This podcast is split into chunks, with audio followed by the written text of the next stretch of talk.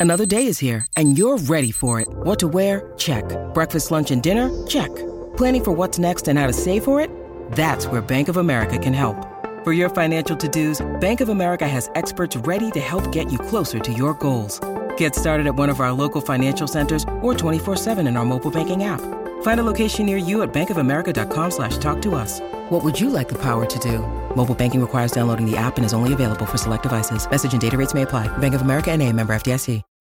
When you need mealtime inspiration, it's worth shopping Kroger, where you'll find over 30,000 mouthwatering choices that excite your inner foodie. And no matter what tasty choice you make, you'll enjoy our everyday low prices, plus extra ways to save, like digital coupons worth over $600 each week. You can also save up to $1 off per gallon at the pump with fuel points. More savings and more inspiring flavors make shopping Kroger worth it every time. Kroger, fresh for everyone. Fuel restrictions apply.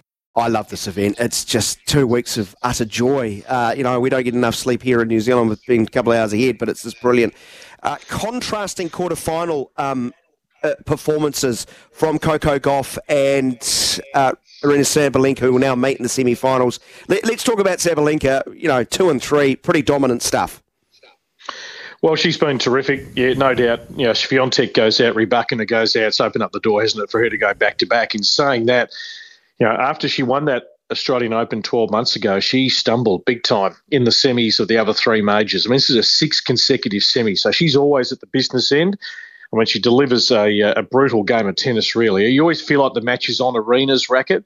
Uh, when it's on, it, it's just breathtaking, and then it can just go really pear shaped. She can, she can miss balls, throw in double faults, have a little meltdown. So that's her challenge to overcome that in a semi final when she can get a little bit tight. Uh, this is the first time we've seen Coco Gauff tested for the whole tournament. I think it'll be the making of her. I mean, to come through that, so much maturity yesterday, back to the wall. She was down, uh, the heat of the heat of the day, and she cruised through all her matches leading up. Uh, I still like Coco in this tournament. I reckon she's grown enormously. US Open winner last year. She's a legitimate member now, the top three or four. And uh, I just think you know her athleticism, her ability to um, just you know really pick the right moment um, in terms of when to defend, when to attack. She just plays the game so well, uh, thinking her way through on court. I think she can bring you know Sabalenka undone. It's a shame, probably it's not the final uh, from here. But in saying that, on the yeah. other side, we get a first-time finalist, which you always love to see. You know, a breakthrough at the majors.